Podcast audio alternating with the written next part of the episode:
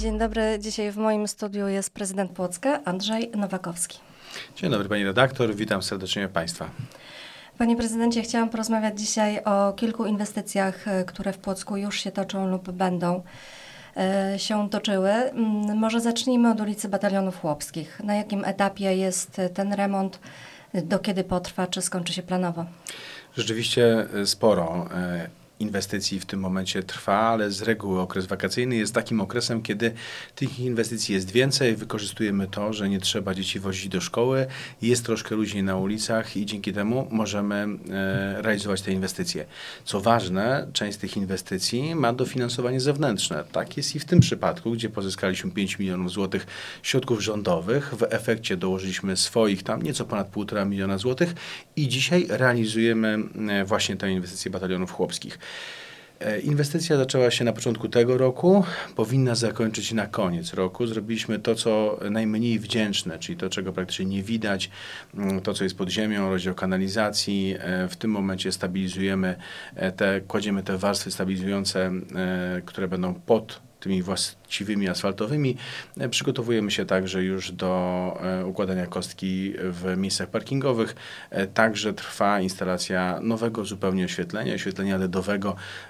To już jest standard, że jeśli gdzieś realizujemy jakiś remont inwestycji drogowej, e, czy to jest ulica Kościuszki, wcześniej Spółdzielcza, e, to wszędzie tam, gdzie jest to możliwe, przede wszystkim e, rozdzielamy kanalizację z ogólnospławnej na deszczową i sanitarną, dlatego te remonty trochę trwają, bo trzeba zrobić głębokie wykopy 6-metrowe, zamiast jednej rury położyć dwie, do tego wszystkie przyłącza, to niestety trwa, z czasem jednak no, trzeba to po prostu zrobić, nie ma innego wyjścia. E, a potem dopiero kolejne e, warstwy i nawierzchnie kładziemy.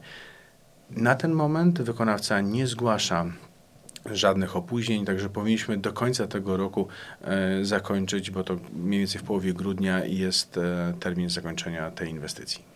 No ta ulica faktycznie była problematyczna, zwłaszcza przy dużych y, opadach, y, kiedy była zalewana, więc remont niewątpliwie potrzebny. Niestety, pani redaktor, szanowni państwo, w większości ulic, które remontujemy, trzeba tę kanalizację rozdzielać, e, bowiem w Płocku rzeczywiście była kanalizacja ogólnospławna kładziona i w efekcie ona już jest niewydolna, stara i no niestety, ale przy nawalnych deszczach powoduje dużą awaryjność i wybijanie e, w piwnicach domów najczęściej e, no, wody, ścieków, no bo mhm. jeśli jest ogólnospławna, to, to niestety tak jest. Dlatego te wszystkie e, remonty, które realizujemy, realizujemy wraz z rozdziałem kanalizacji ogólnospławnej i nawet jak przygotowujemy się w tej chwili do remontu tego pierwszego odcinka e, ulicy Wyszogrodzkiej, tam także będzie potrzebny e, rozdział kanalizacji i znowu robimy go dopiero teraz, ponieważ najpierw trzeba było przebudować e, Aleję Kilińskiego, trzeba było przebudować e, również spółdzielczą i, i tam również rozdział kanalizacji zrobić, żeby ten odcinek między w tej chwili e, Wyszogrodzką a spółdzielczą po prostu przygotować do remontu także pod tym względem odprowadzenia wód deszczowych. Mhm, rozumiem.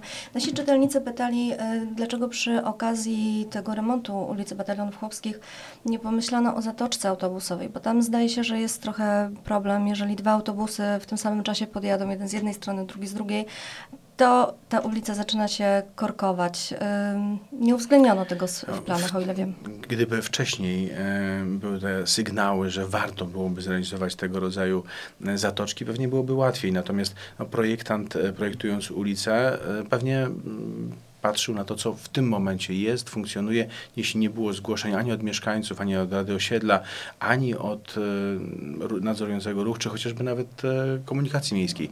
Pewnie gdyby były łatwiej byłoby to zrealizować. Mhm, rozumiem. E, kolejna inwestycja, o której chciałam porozmawiać, e, to e, trasa S10, która ma być budowana w pobliżu Płocka. Wiem, że Generalna Dyrekcja przedstawiła już kilka wariantów i miasto miało czas do końca maja na zaopiniowanie ich. Czy któreś są dla nas przyjazne?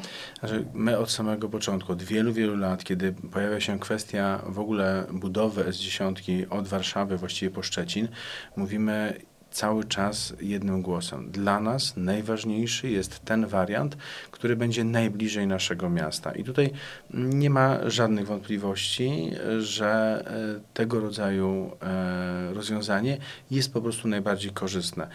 Ja przypomnę, że nawet niektóre rozwiązania mówiły o tym, że mm, droga S10 będzie przechodziła przez Sierpc, później tak między Płockiem a Sierpcem. My cały czas mówimy konsekwentnie, żaden z tych wariantów nie jest dla Płocka wystarczająco dobry jedynie ten, który mówi o tym, że korytarz e, budowy S10 będzie przebiegał w bezpośrednim sąsiedztwie Płocka z jeszcze drugim elementem bardzo ważnym, żeby był połączony z naszym miastem, ta S10, dwujezdniową drogą krajową e, no, 62 w tym momencie.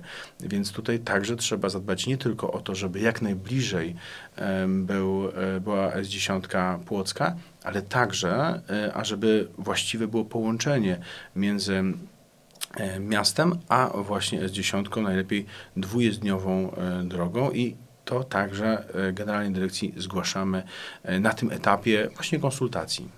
A który z tych wariantów odpowiada naszym potrzebom? Tylko najbliższy Płocka. Jest taki wariant, także jest ok, okay. ale to jest on musi, on, my obstajemy od wielu lat i to zarówno e, Rada Miasta, kiedy ten temat staje na sesji Rady Miasta, jak i e, w wyniku naszych jak gdyby rozmów, konsultacji wskazujemy ten najbliższy wariant. Mhm, rozumiem. Jest jeszcze jedna ważna inwestycja, na którą Płotczanie bardzo długo czekają. Mówię tutaj o wylotówce z Płocka, czyli DK62. Coś tam się w tej sprawie ruszyło ruszyło? Na jakim jest to obecnie etapie? O, całe szczęście ruszyło się mniej więcej półtora roku temu e, i w efekcie porozumienia podpisanego z Generalną Dyrekcją tym razem już jest ono skutecznie realizowane i to przez obie strony. Mm, możemy mm, przypomnieć naszym e, widzom, że to porozumienie zakłada, że miasto będzie realizowało e, tę inwestycję od dzisiaj tego zwężenia do trasy jednojezdniowej do ronda, który ma powstać na skrzyżowaniu harcerskiej, mm, Wyszogrodzkiej i harcerskiej, a więc przy kościele w Imielnicy. Tam powstanie rondo. I ten, za ten odcinek odpowiada miasto. E, jako miasto w tym momencie już ogłosiliśmy postępowanie na projekt. Firma nieco poniżej miliona złotych mm, e, za ten projekt zapłacimy. Jest firma wybrana, ona już realizuje. Trwają konsultacje w tym momencie, uzgodnienia e, różnego rodzaju z projektantem. Zakładamy, bo taki jest termin realizacji tej umowy, że na początku przyszłego roku będziemy mieli już gotowy projekt budowlany, wykonawczy tej części inwestycji i będziemy w przyszłym roku mogli przystąpić już do realizacji, czyli e, ogłosić postępowanie e, przetargowe e, na realizację tej inwestycji, mhm. tak żeby w perspektywie dwóch najbliższych lat, czyli 2024-2025, zrealizować tę e, inwestycję. Generalna Dyrekcja Dróg Krajowych i Autostrad odpowiada za kolejny odcinek, czyli ten od ronda, w, który ma powstać mm, przy kościele w Imielnicy, do ronda, który ma powstać e, dzisiaj, e, gdzie jest skręt na Mirosław. I e, tę część inwestycji będzie realizować Generalna Dyrekcja Dróg Krajowych i Autostrad i co ważne, tam także w tym momencie trwa projektowanie. Tam też został wybrany projektant i ten odcinek e, w tym momencie jest projektowany. No, Generalna Dyrekcja e, zgodnie z harmonogramem zarezerwowała sobie ciut więcej czasu, bo bodajże do roku 2027 na mhm. realizację, ale myślę, że jeśli e, tylko będzie gotowy projekt, to będziemy mobilizować Generalną Dyrekcję, żeby też jak najszybciej przystąpić do realizacji. Wyzwaniem niestety dla nas wszystkich pozostanie to, co dalej będzie się działo. E, my wielokrotnie zgłaszaliśmy do Generalnej Dyrekcji czy do e, Ministerstwa Infrastruktury, że warto byłoby zrealizować po prostu obwodnicę Słupna, e, żeby minąć Słupno, powiedzmy z lewej strony, wyjeżdżając e, z Płocka na Warszawę.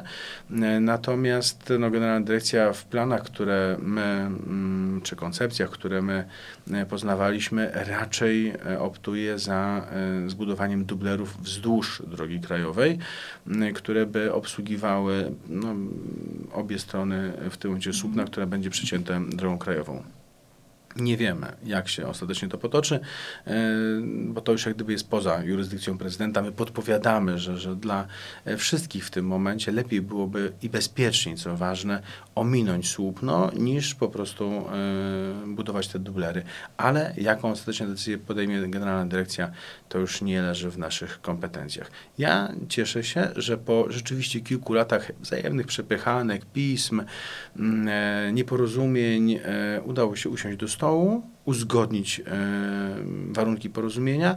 Nie wspomniałem o jeszcze jednym bardzo ważnym warunku, że no, podzieliliśmy ten, e, tę inwestycję na dwa etapy i będziemy realizować pierwszy ten etap bliżej Płocka Miasto, drugi Generalna Dyrekcja. Natomiast to, co istotne, każdy z nas, każda ze stron, no, tak, będzie e, płaciła za prace, które będą wykonane na gruncie e, miejskim miasto, na gruncie poza miastem Generalna Dyrekcja Dróg Krajowych Autostrad. Dlatego dla nas tak ważne było, żeby e, ta część drogi, która będzie od e, ronda w Imielnicy po rondo, które powstanie w Mirosławiu, przebiegała po stronie gminy Słupno, bo tam był zostawiony korytarz. Za to w tym momencie będzie e, płaciła Generalna Dyrekcja. My ewentualnie zapłacimy na przykład za drogę rowerową czy za oświetlenie, które będzie stało e, już w granicach naszego miasta. Fajnie, że Pan tak szeroko odpowiada. Wszystkie moje pytania y, dodatkowe są wyczerpane, więc przechodzimy do następnej y, inwestycji. Dzisiaj miasto przejmuje stadion od wykonawcy, z tego co mi wiadomo. E, Dokładnie. I w związku z tym, e, czy już wiadomo, kiedy zostanie rozegrany pierwszy mecz otwarcia? Um, tak na 90%. Na 90% wiadomo, przygotowujemy się, że e, pierwszy mecz przy, mam nadzieję, pełnych trybunach, a przynajmniej przy już całym stadionie dostępnym dla e, kibiców. Mm, e, jest szansa, że odbędzie się podczas trzeciej kolejki e, pierwszej ligi. Będzie to mecz z Lechią Gdańsk. Ta kolejka jest zaplanowana na początek sierpnia. Jest 6-8 sierpnia, bo też dzisiaj nie wiadomo, czy to będzie sobota, niedziela, czy poniedziałek. No, generalnie w ten weekend. Mm, natomiast to, co jest istotne, no, mamy rzeczywiście już niewiele czasu. Terminarz jest napięty. My musimy, klub właściwie, musi na miesiąc przed e, meczem e, dopełnić wielu formalności, tak żeby ten stadion i impreza masowa, która będzie się odbywała na tym stadionie, rzeczywiście była, mogła być zgodnie z e, prawem, procedurami również mm, się odbyć. I ten czas jest rzeczywiście krótki. Natomiast jest to realne i dzisiaj, nie ukrywam, przygotowujemy się, by rzeczywiście właśnie tym meczem otworzyć nasz stadion. Nowy stadion jest bardzo nowoczesny, ale też mam wrażenie, że będzie generował dużo wyższe koszty niż e, poprzedni. E, czy macie jakiś pomysł, żeby skompensować przychody i wydatki? No trudno powiedzieć o kompensacji. Na pewno e, trzeba będzie e, w tym momencie e, dbać zarówno o przychody, jak i wydatki, ale tutaj doświadczenia przede wszystkim z Orlen Areny pokazują, że mm, jest to możliwe.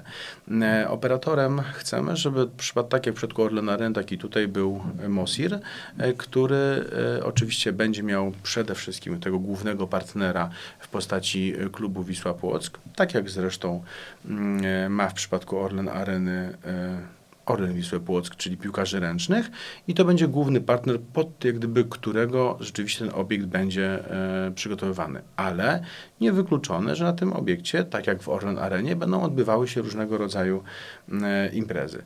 Proszę pamiętać, że e, mamy także generalnego sponsora e, stadionu, a więc także tutaj będą to dodatkowe wpływy, których do tej pory w przypadku starego stadionu nie było. W tym momencie mamy już Orlen Stadion i dzięki czemu mamy sponsora generalnego obiektu, który z tytułu tego, że jest tym sponsorem, będzie środki dodatkowe przeznaczał na utrzymanie tego obiektu.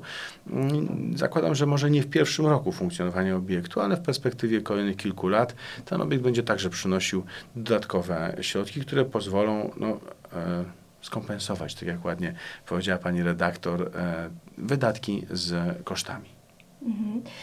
E, teraz może troszeczkę o zarządzie, bo mm, ostatnio głośno się troszeczkę zrobiło o Wiśle Płock w negatywnym y, ujęciu. Wiemy, że prezesem nie jest już Tomasz Marzec, a może Pan zdradzić nazwisko nowego prezesa, bo wiemy, że i tak będzie dzisiaj ogłoszony.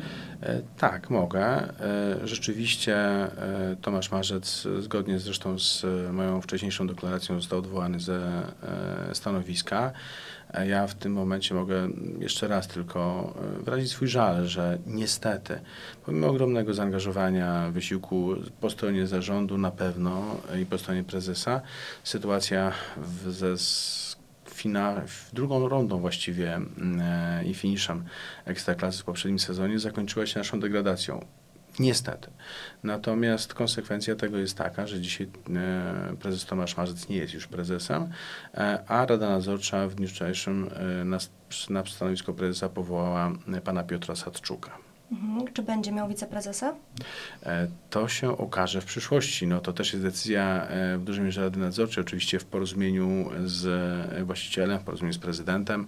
Na pewno jest to niewykluczone, bowiem no, ten zakres obowiązków, który także spoczywał na poprzednim prezesie, był ogromny i warto jak gdyby to też także podkreślać, że to nie tylko była kwestia organizacji, funkcjonowania klubu od strony tej organizacyjnej, jak i sportowej, e, ale to także w przypadku e, tych ostatnich kilku mm, czy kilkunastu nawet miesięcy e, była dbałość zarówno o to zaplecze tymczasowe, jak i o konsultacje i współpracę z miastem w zakresie budowy nowego obiektu.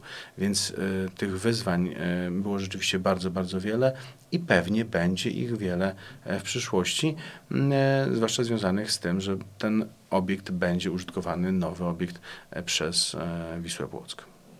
A co dalej z Tomaszem Marcem? No to jest pytanie do Tomasza Marca. No Na myślę, ten że trochę moment- też do Pana. Na ten moment e, o e, tej e, przyszłości najbliższej nie rozmawialiśmy jeszcze w konkretach. Na pewno jest to człowiek, który e, ostatnie 12 lat, e, 12-13 lat oddał e, Wiśle Płock e, i był to dla niego bardzo intensywny, dobry czas, w zdecydowanej większości dobry czas, e, zakończony jednak no, złym finałem, czyli spadkiem z ekstraklasy. Natomiast e, jestem przekonany, że e, nadal, podobnie tak jak wielu innych prezesów, no bo tutaj trzeba mieć świadomość, że e, porażka, także i spadek jest wpisany w rywalizację sportową. Mm, e, Doświadczali tego e, także poprzedni prezesi e, Wisły Płock.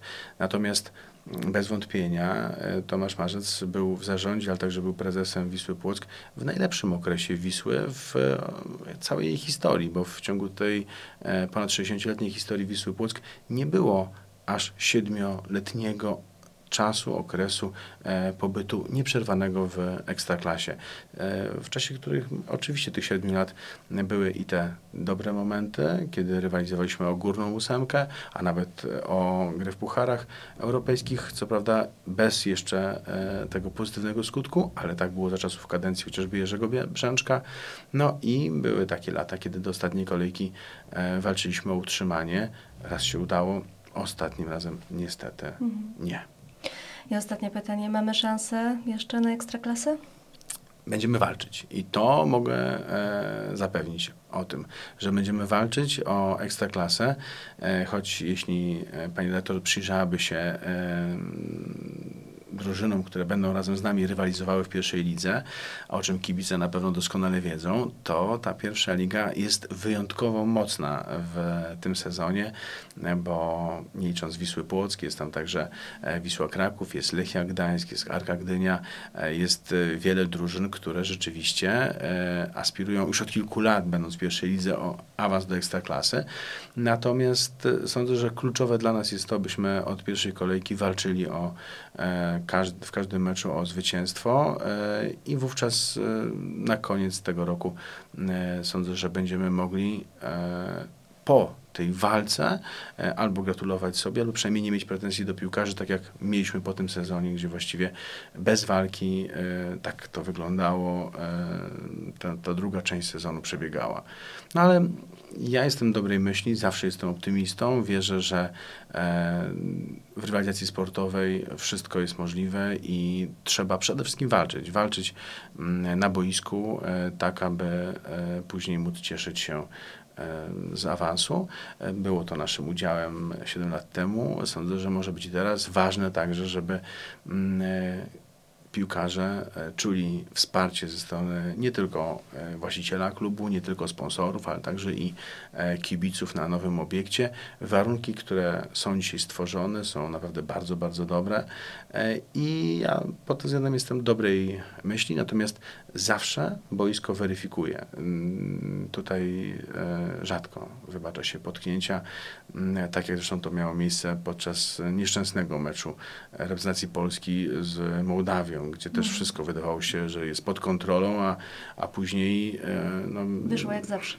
może nie jak zawsze, bo też nie zawsze zazwyczaj, tak jak e, zazwyczaj przegrywamy, natomiast rzeczywiście mm, e, no, trudno wytłumaczalna porażka drużyny, która, przypomnę, kilka dni wcześniej pokonała w towarzyskim zawodowym meczu, ale pokonała Niemców. Mhm. Ale dopóki piłka jest w grze, to walczymy. I wszystko jest możliwe, jak mawiał klasyk futbolu Kazimierz Górski. Bardzo dziękuję panu za rozmowę. Moim gościem był prezydent Płocka Andrzej Nowakowski. Dziękuję bardzo i do zobaczenia.